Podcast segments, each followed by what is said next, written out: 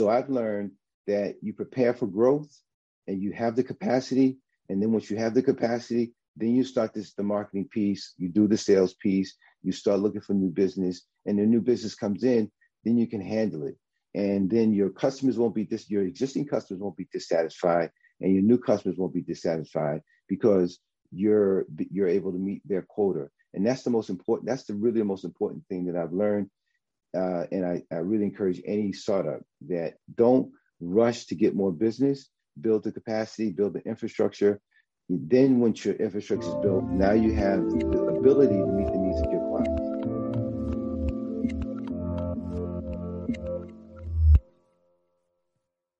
Hey everyone, this is Devin Miller here with another episode of The Inventive Journey. I'm your host, Devin Miller, a serial entrepreneur that's grown several startups into seven and eight figure businesses, as well as a founder and CEO of Miller IP Law, where we help startups and small businesses with their patents and trademarks. If you ever need help with yours, just go to strategymeeting.com, and we're always here to help. Now, today we've got another great uh, guest on the podcast, Phillip Hogan. And uh, Phillip is a quick introduction. So, graduated high school in New York um, jumped around a bit through, or in, in uh, to the, the 70s and traveled to the 80s, um, and then settled in New York and uh, decided to, or started to work in a family business, um, but then wanted to do something for himself. So went back to school and pursued a social worker, uh, social working degree um, at uh, in the University of New York um, graduated and purchased a building, I think in 2000, and decided to start a, a business with uh, housing management. Um, provided housing to those or for substance abuse program or, com- or coming out of substance abuse program. Um, did everything out of pocket, worked full time, ran the program for uh, several years. Um, got a bit burned out, closed the program, sold the building, building, took a break. Um, and then decided to move to Georgia, found uh, a few new jobs, and then uh, ended up getting divorced, got a few better jobs, and then the last job was a was uh, working at a program for providing housing for HIV uh, patients, and then shifted the um, uh, to a business uh, that's more of a mobile uh, notary business, which is what he's doing today. So, with that much as an introduction, welcome on the po- podcast, Phillip. Devin, thank you. Glad to be here. So I just absolutely, and I just took a much longer journey and condensed it into a much shorter period of time. So let's unpack that a bit. So tell us a little bit about uh, how your journey got started in uh, New York, coming out of high school. Oh, coming out of high school. Oh gosh, well I graduated Hempstead, I graduated Hempstead High School in 1975, and uh, at that time just decided to do a little traveling. And at that point, I was pretty much like a shelter child, and it was time for me to see the world a little bit and see how other people lived and and associate themselves with the, their surroundings. So I traveled throughout the country uh, and I got opportunity to travel uh, internationally and uh, was able to live abroad for a little bit. And uh, for I think for the best 10 years after high school, I just was really into the mode of finding myself and finding out how other people lived and found that to be quite enjoyable. Uh, but then when that time ran up, it was like, okay, you know, let's settle down. What are we going to do here? So that's when I came back to New York and got involved in a family business a very successful family business that my dad had started, who was a uh, a, uh, uh, decorated retired police detective who's deceased now. And um, so he and my mom were running the business. He asked me to help him, and I decided to come and join. And it was a great experience. And uh, that was his dream. It wasn't my dream; it was his dream. But that was my father. So he asked me to come work for him. And how could you ever say no to your father? so, so, so I did, and it was a great experience. I learned a tremendous amount. My business acumen that I have now it has really come from my mother and father working side by side and seeing them build not only one, not only two, but but three successful businesses. So, um, so then you know it came time to again find myself uh, on another level, and so I just you know my father and I sat down. We had a conversation, and I said, "Listen, Pop, I need to go and do some other things with my life," and he understood unwillingly and so then I uh, got invited, admitted into, I started the, the, pursuit of human services. So I got my undergraduate degree from Metropolitan College. Let me just ask one or one quick question. I know I'm diving into the middle of your story, but one sure. of the questions I had is, you know, so you're working with your dad, and I, I definitely mm-hmm. get, hey, how can you say no to family and helping them out and learning the family trade, and you get a lot of skills. But what was right. kind of the, the genesis or the tipping point to say, okay, I need to go out and do things on my own? Was it, hey, I can't stand working for my dad, or hey, I love you, dad, but I really have a different passions and different priorities, or kind of what was that trigger, that tipping point to say, hey, I want to go out and do my own thing, and that and start you down the path of going back to college. Yeah, it was eh, as I mentioned earlier. That was my father's passion. That business was his business, and so I didn't join the business to really learn the business. I, I somewhat, I, I mean, it was it was part of the process, but my real passion and real reason for joining the business was just to be by my father's side and to help him and and and to give him the assistance that he needed to build the business. And so at that, so so that was fulfilled. And then I forgot, then began to, to experience that. Well, listen, this is really not my this is not my path, right? This is really not the things that I want to do. It doesn't really express who I am as a person uh, deep down inside. Uh, as a family person, yes. As as uh, as a business person, yes. But as a passion for something for me to pursue, that just wasn't quite it. So we had it. It was a tough decision, Devin. It wasn't something that you can easily walk away from, you know. Um, but it was a decision that had to be made to bring me peace and also to help him be satisfied to know that okay, well, listen, you know what? Let me not think that my son is going to be here forever and a day when in fact he has some other desires to pursue himself. And so those those are the reasons that uh, I uh, those are the reasons that led me to move on. And in moving on, I uh, began to uh, my undergraduate degree in human services, uh, did well there, and then I got accepted into Fordham University School of uh, Social Work. Uh, got a great social work degree, and um, this is in '97. So in, two, in '97, I got the opportunity to purchase a building, as you mentioned in your intro, and that's where I started. I decided, okay, how can I use the business acumen that I learned from my parents coupled with the social services education I acquired from the school and the work that I was doing at the time.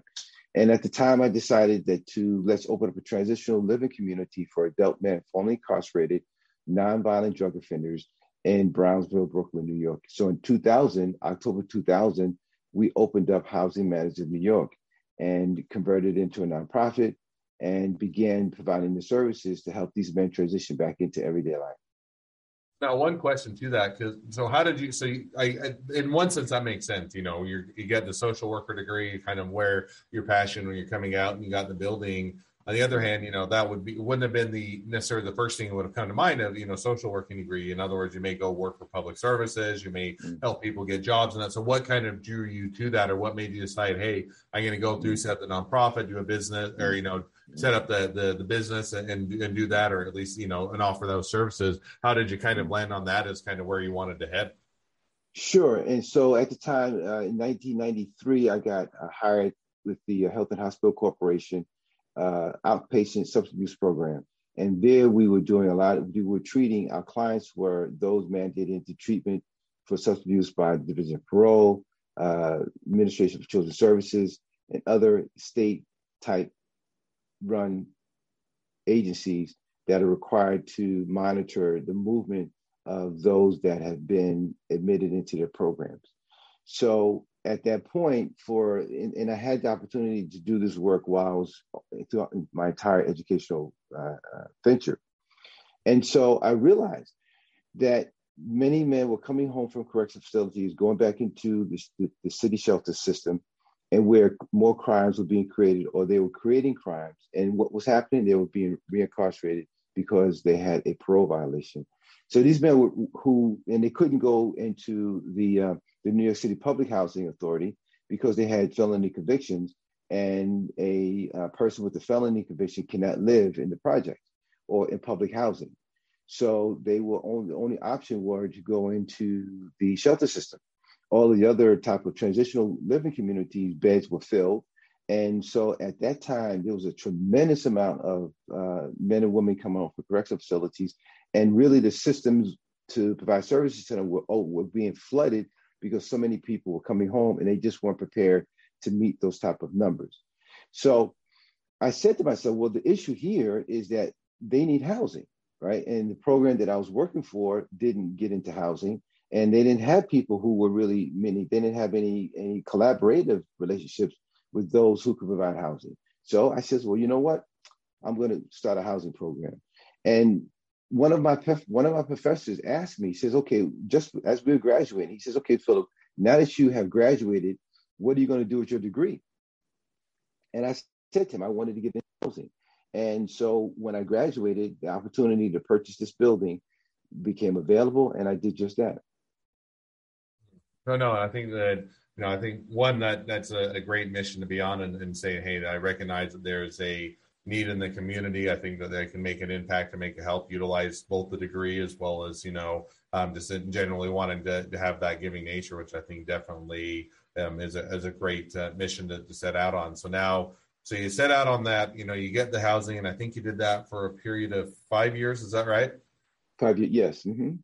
And then I think as you as you mentioned, or as we chatted a bit before the podcast, at the end of towards the end of that five years, you got you got a bit burned out. In other words, there's a lot yeah. of time, a lot of effort. You're having to, you know, spend a lot of extra, you know, spend a lot of your, I'm sure, nights, weekends, all of your free time thinking about it, running it, and otherwise doing it. And so you're mm-hmm. coming out and saying, okay, I'm getting a bit burned out, which definitely understand. And so now as you're saying, okay, I'm getting burned out and I want to do a something, you know, do something else. I want to shift or a pivot or adjust. Kind of, how did you decide? Okay, as I'm burning out and I want to do something else. Where what was going to be the next part of your journey?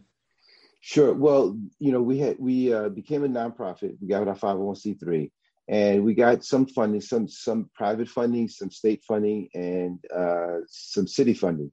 And so we were doing well in regard to we had more more need for the services opposed to the funding for the services.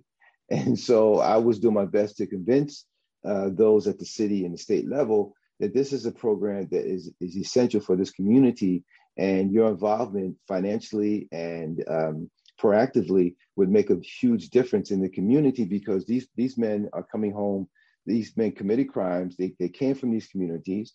They committed crime in these communities and they're going to come back to these communities. And if they don't have any place to live, guess what? They may, may create, uh, may do more crime that would then what hurt the community in addition to put them back in prison.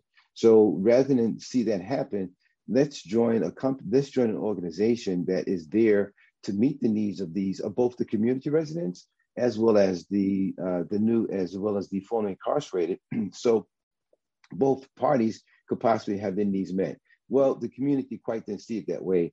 And after just repeatedly speaking to a number of individuals, I just got I got uh, between working full time, raising a family, two children and a wife, and you know, I have my own private home, and then you know just trying to tend tend to the needs of the business. I just got I got I got torched, and so I had a conversation with uh, the board the board president, and I let her know where I was where I was, and it was a very difficult decision. Um, because we thought that we were really on the right track to make a difference in the community. Uh, but after some soul searching, after after the admission of me being just completely burned out, we decided to suspend the services. So we we went on ahead and transitioned the men from the building into uh, other programs so that they can continue on with their treatment. And when the building was completely empty and all residents' personal property had been transferred to their new residence, that's when I put the building up for sale and I sold it. And really, uh, Devin, you know, as I look back, that time I was I I had been working hard from probably about 1993 to 2005. I mean, it was just chasing the, the education, the the career goals, the educational goals, the family goals, and so when I stopped in 2005, I hadn't realized I had been running, uh, not running, but working so hard and so focused on meeting the goals that were placed in front of me that I was due for a good break. And so at that time, also, my son, who is now 27 and lives in Georgia, was graduating from his uh, undergraduate. He was graduating from his uh, junior high school. His his his elementary school went to the sixth grade, and he would have had to travel to a largest high school, uh, junior high school, in another part of Queens, New York. And my son had never traveled underground to trains and trains and buses and public transportation before in his life. So to say to put Philip on a uh, on a bus or train and say, okay, this is how you get to school, it just wouldn't have worked for him, and and I knew that. So you know, uh, my wife and I at the time decided, well, what's the next best thing to do? We had some friends in Georgia, and uh, they invited us to come down, check some things out, and so so we drove down to Georgia, and I said, this is a place where I think Philip and his sister can continue to live and grow up in a slower environment, a safer environment where we could be a part of a community. And that was, and so that was the decision. And we relocated to Georgia in 2005. And I say, and I think that definitely, you know, make or making the move for the family, saying, "Hey, we need a environment will be, you know, good for school." Both, that you know, I get. I don't know that I'd want to put my kid on the subway or have them go out in the world. I'd probably be a bit too protective, and I definitely get where that uh, that desire comes in. Says, "Okay, I'd like to." you know make that transition that shift and it's a, a, good time to do so as he's grad you know as he's as he's moving along in his education and he's doing that now on the kind of on the career side as you're now moving into a different area you know something that you're you know i would assume that without or having you know comparing to the side new york and georgia are going to be a bit of a different environment and different things that are, are going on and then that so how did you kind of transition your career or what did you do as you're moving into a new town probably not knowing it you know other than having maybe a few friends not knowing as many people or having connections how did you kind of land on what your the next phase of your career was that's a great question, Devin. And I, I'm, I'm kind of I'm an adventurous person. So you know, we just decided that Georgia was a great place to live. Uh, the economy was pretty stable. Uh, this part of uh, I live in the uh, Atlanta region, and so this part of Georgia was really up and coming. And um, so I says, you know, let's go for it. So we packed up and literally came back. Sold, sold my uh, uh, liquidated the real estate we had in New York, and my son and I first came down. And um, so I felt that since I had a very good education uh, from a tremendously well known school, both undergraduate and graduate level, that I shouldn't really, ha- and then I had the experience, and I shouldn't have any problems finding a job. And I didn't. I didn't have problems finding a job. I just had problems finding a job that could earn that I could earn the type of money that I was earning in New York. That was the challenge. Right? So so I found myself, you know, leaving jobs and taking another job uh, for the sake of the money, opposed to the really passion for the work that I was doing. And I had my family, we had built a home in Georgia. So I had responsibilities and I had to make decisions for the, the welfare of my family. And so, therefore, I did, uh, in a short period of time, I was able to, I maybe changed two to three jobs.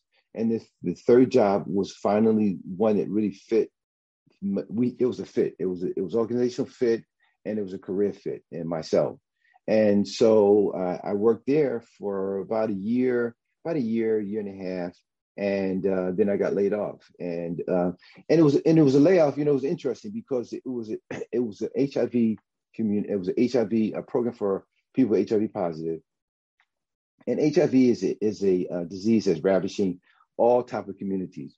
Uh, but in the in the HIV community, is predominantly this the workers and those that, that do the work are predominantly in the gay community.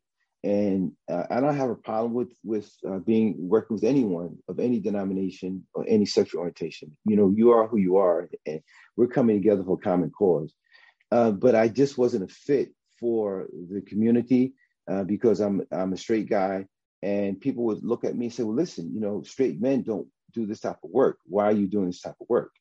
And I would my response to them is says, you don't have to be, you know, HIV doesn't select what your gender is or your sexual orientation. It is what it is. And so we have to be open-minded to all walks of life uh, for workers as well as those that come to us for assistance. Uh, but it was just it was just, it it it it became a um, it became an issue as to my sexual orientation in a industry where uh, straight African American men are not known to work. So that became more of an issue opposed to the issue that brought us to the table, which was the clients that are HIV positive. So it was a mutual decision for uh, for me to be released because I just wasn't a fit for that particular assignment. That definitely, you know, makes sense in the sense that when you're working with anybody, it, it is has to be a, a, cultural fit. It has to be a, a, fit where everybody feels comfortable. And if that's not the right environment, even if it's no fault of your own, it's one where you have to say, okay, I've got to find one where it, it is a good fit and it's one where everybody, you know, everybody's comfortable and everybody, er, it's a good uh, environment for everybody and everybody can have, make sure to serve everybody. So now as you're saying, okay, that's not a good fit. You know, I might or, or look for you know a different opportunity or different um, you know, or place or area to within which to explore your talents, what was kind of the the next step or phase, or what was the next uh, part of your journey? Yeah, uh, well, the next step was to, uh, you know, with his social work degree from Fordham University, I, I was really committed to providing, you know, I, I you know, uh, Devin, my family, my mom, my my my my dad, um, are public servants or public servants. Uh, my sisters are uh, have advanced degrees, and you know they're public servants in one capacity or the other. So we're just we're a family of servants. We believe in serving the, the needs of those in our communities and in our in our uh, families in our regions. And so I was committed to continuing to be to be of service to those in need, and that's what I was trained to do. So I uh, was able to get another job uh, with a very successful nonprofit here in the Atlanta area, and um, and so I, I we worked together uh, as a, I was a director of human services program, and um, and I think I was there for maybe I don't know two three years, and uh, it was a family run. It's a family run nonprofit. So while we did great work, there were some challenges to me ascending to uh, higher position leadership because the family was at the, the top echelon of the the the organization, and so my opportunity for for growth had been capped, and I realized that there wasn't just any more room for me to grow. And if I wanted to stay in this position for the next 10, 15, 20 years, that'd been fine by them. But I had much more aspirations, and I was just too talented and too ambitious to to remain there. So I got another opportunity uh, with the company where we, we were providing um, HIV uh, uh, homeless prevention program for HIV for people HIV positive down in South Georgia, and that was a great program because uh, they were awarded you know a whole bunch of money, about two hundred fifty thousand dollars to the HIV homeless prevention program in South Georgia, and um, so I was able to. I got hired and had to set up the program in South Georgia while I remained in Atlanta. So we had the staff, we had the, the we had the office, we had all the all the things needed to to run this program, and uh, but we only had a year to spend two hundred fifty thousand dollars, and that's a quite a bit of money in the nonprofit world to spend when you don't have the structure. When I say the, the infrastructure to to spend it, you know, the money was only supposed to be utilized for um, for those that are in, that are uh, recipients of the program. You couldn't use it for administrative costs. So trying to spend a quarter million dollars without in administrative costs was kind of challenging. And the company, the the nonprofit didn't have the the, the um, they didn't have the resources to hire more staff and pay them to assist in getting the work done. So we on a limited budget um, with limited staff, we were not refunded.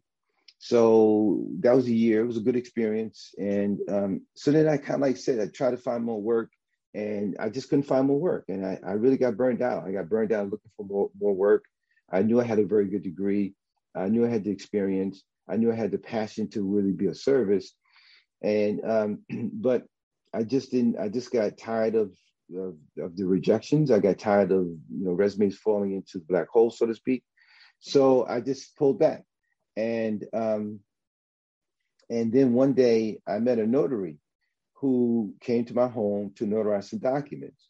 And I had never heard of a notary coming to your home to notarize documents. So I says, okay, what's this all about? And you know, he after the notarization, we chatted. He, he learned, taught me a little bit more about how he became a notary and how he became to to doing this type of work. And I said, okay, you know what? I could do this. I, I, I could do this. this is something that I think I can do. It doesn't require me going back to school because I was really burned out with going back to school. So I got my notary commission, pretty much followed his uh, his blueprint to become a mobile notary, and um, went to the National Notary Association's website, learned how to, and took the certification courses to become a certified notary signing agent, which would then allow you to then train us on how to notarize mortgage documents, understand the mortgage process. So, uh, so I learned that uh, in in one vein, if you will, and then in another vein, I was interested in becoming a mortgage loan officer. So I went and learned how to become a mortgage loan officer. Well, um, I learned a lot, and when it came time to take the test to become a, uh, uh, a licensed loan officer, I didn't pass. And so I says, okay, well, maybe you didn't you're not meant to become a loan officer, Phillip, because you're pursuing it for the money, and you can't. That's not. That's never been your your objective in life. So, um, so I decided to stick with the notary, and um, and then the notary business grew. I began getting more customers. I, I, I learned the process. I didn't know anything about the notary signing business. I knew nothing about it. Everything that I learned, I learned by by just uh, on the job training, so to speak. And um, I had a really great client out of Florida that was sending us a lot of business, uh, a lot of refinance business, and I just couldn't handle all of it. So, um, so they they asked me, well, Phillip, you know, we have a lot of business and we want to send it to you, uh, but you're having some difficulty um, managing our book of business. What are you going to do? Well, that was the million dollar question. Do you do you walk away from this opportunity or do you rise? And so I said, I'm gonna, I'm gonna start a signing service. And they said, okay, great. Let us know when you're up. So in July of 2016, I launched Signing Services of America, which is a national notary signing service. We are hired by national mortgage lenders and title insurance companies to schedule and close any of their mortgage product loans throughout the United States. So in 2016, we started Signing Service America. I had this account that was sending us about 150 $200 a month. And back then, for that type of business with the startup was fantastic. I mean, no business comes in the door making money. We were making money. But I was learning along the way at Devin. So, so, um, so fast forward, uh, we got through 2016 uh, with some bumps and bruises. Um, but 2017 is when things kind of like fell apart, and um, the the business that that company went out of business, and that was my main source of revenue. And so I had to really learn the sales side of the business, and so I had to learn the marketing side of the business. And then, you know, between the two, I, I was just able to um, piece together smaller accounts that can allow us to continue to keep the doors open. I did hire one person in 2016. She, I had to let her go in 2017. And so in 2017 is when I was really pushed to the brink of, I don't think this is going to work, Phillip. You're going to have to walk away from it, you know? Um, so during, in that year, Devin, it, it was a time, it was a very trying time um, I used to live and listen to a lot of motivational tapes uh, or YouTube videos.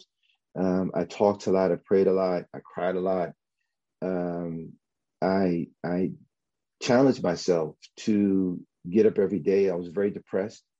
Um, many days I didn't want to get out of bed. Many days I I I just I I, I got out of bed, but then we're going to the office. Um, but I think that office, I think that office was a big part of me hanging in there because I had a I had a rental agreement with my landlord, and it was you know whether you close the doors and never never do business again or not, you still have to pay your rent. And so I said, well, shoot, if I close the doors and go home, guess what? I still got to pay rent. So I got to pay rent. Then I might as well stay here and fight. And so, and that was one of the things that really, that really kept me going. He said, you know, you got to pay this rent, Phillip. And if you got to pay the rent, then you might as well fight it out. So days were long then, Devin. You know, uh, they were very long. Days would start at nine o'clock, and sometimes they went into one, two o'clock in the morning. But that's what was required. And um, so we got through 2017. And when I got through 2017, it was like it was a major breakthrough, man. Because then it was like, okay, you could do this, Phillip. You know, and um, so 2018, you know, uh, had its own set of issues, but we were we we never had the kind of financial issues we did in 2017, right? There were other issues, right? And and I'd be happy to talk about those, um, but I'll let you ask some questions or something. No, I think that that's a definitely a great walkthrough, and it's always, you know, I think that it, it paints that real picture of, you know, people oftentimes just have the idealized, well, you know, yeah, there's a few hard years, but oh, it was fine because it all worked out in the end. And in reality, it really does, or it does take a toll, and you do get burned out. It is a lot of work, and you're having to you know, have the un, un, or the less than fun situation of letting people go and then rebuilding it and otherwise fighting and struggling, all which I think is real and, and, and paints that real situation. So I think that that is uh, definitely uh, a great uh, a great walkthrough of your journey and an interesting one at that.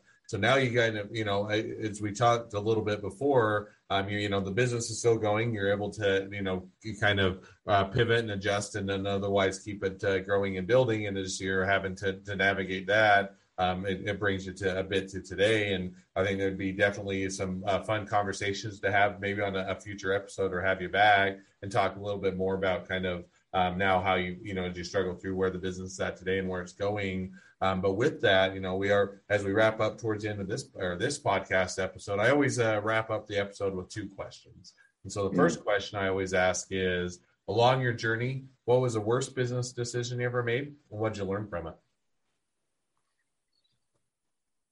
Along my journey, what was the worst business, business decision I made, and what I learned from it? Um, there was so many. Um, I think that. Uh, yeah. I think the worst business decision I made, uh, Devin, was to walk away from my father. And um, and uh, walk away from my father's business. I think that uh, the, the, while he understood it, it was very painful for the both of us. I'm his only son, and that was his legacy. And it would have been, as I look back, it would have been an honor to be able to continue on my father's legacy and not allow another family person to do that, right? Um, so I think that that was the worst business decision. No, I think that that's you know that is a hard one in the sense, and I've worked with family on some businesses, and it's oftentimes worked out great, but it does have that layer of complexity, and it does have that layer of you know, is it one year having to do deal with a family dynamic, and two, you're doing it for other motivations, and sometimes it's the right decision to walk away to preserve a relationship or to explore or go after your passion. Other times you're looking saying, "Hey, I wish I'd stuck around," or it could have been it turned out differently. So I think that that is definitely a, a, a mis- or, you know mistake or the worst decision, but also definitely one to understand and it allowed you to, to pursue or some of the other passions that you had. Second question I always ask is if you're talking to somebody that's just getting into a startup or a small business, what'd be the one piece of advice you'd give them? To take your time and grow. Take to uh, take your time. That you know, the growth of a business, you can you can either yeah you can either the business you could prepare for growth and then do well, or um, you don't have the capacity for growth and you get the new business and you're not able to handle it. So you'll wind up losing the business and you could possibly lose, you'll lose the accounts and you'll lose the business. So I've learned that you prepare for growth and you have the capacity. And then once you have the capacity, then you start this the marketing piece, you do the sales piece, you start looking for new business, and the new business comes in, then you can handle it. And then your customers won't be dis your existing customers won't be dissatisfied, and your new customers won't be dissatisfied because you're you're able to meet their quota and that's the most important that's the really the most important thing that i've learned uh, and I, I really encourage any startup that don't rush to get more business build the capacity build the infrastructure. Then once your infrastructure is built now you have the ability to meet the needs of your clients. No and i think that that's a, great uh, piece of advice. And i think that you know oftentimes you we are focused on growth and growth is a great thing for businesses. If you're not you know growing can uh, bring in more revenue and that but if you're so focused on growth oftentimes you are aren't focused on you know you lose track of the customer service or otherwise providing a good or you know providing a good service to your customers and taking care of them and and and all those things. And it can have that negative repercussion of hey yes we're growing. On the other hand our clients are unhappy and we're it you know has that negative long-term impact on your business. Whereas if you can set it up to have that structure and that ability in place so that as you grow you're able to meet the needs of your clients it's a much better um, path forward. So i think that's a great uh, great takeaway and a great piece of advice. Well, as we uh, wrap up, if people want to reach out to you, they want, you know, they're looking for a no, mobile notary, they're wanting to be a customer, they want to be a client, they want to set up their own, or they want to pick your brain about how you've done it. They want to be an investor, they want to be an employee, they want to be your next best friend, any or all of the above. What's the best way to reach out to you, contact you, or find out more? Sure, be happy to talk with you and anyone else on any one of your in your audience, Devin. So my email is p hogan uh, that's P H O G A N at signingservicesofamerica.com.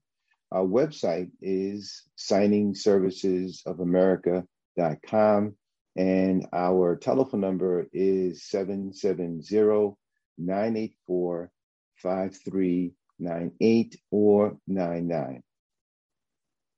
Well, I definitely encourage everybody to check out any or all above email, website, or give them a call because uh, definitely is a great service to, for those that are in need. And I think and also uh, an interesting uh, business opportunity for those that may be uh, wanting to look into it. So, well, thank you again uh, for coming on the podcast. It's been uh, fun. It's been a pleasure. Now, for all of you that are listeners, if you have your own journey to tell and you'd like to be a guest on the podcast, we'd love to have you.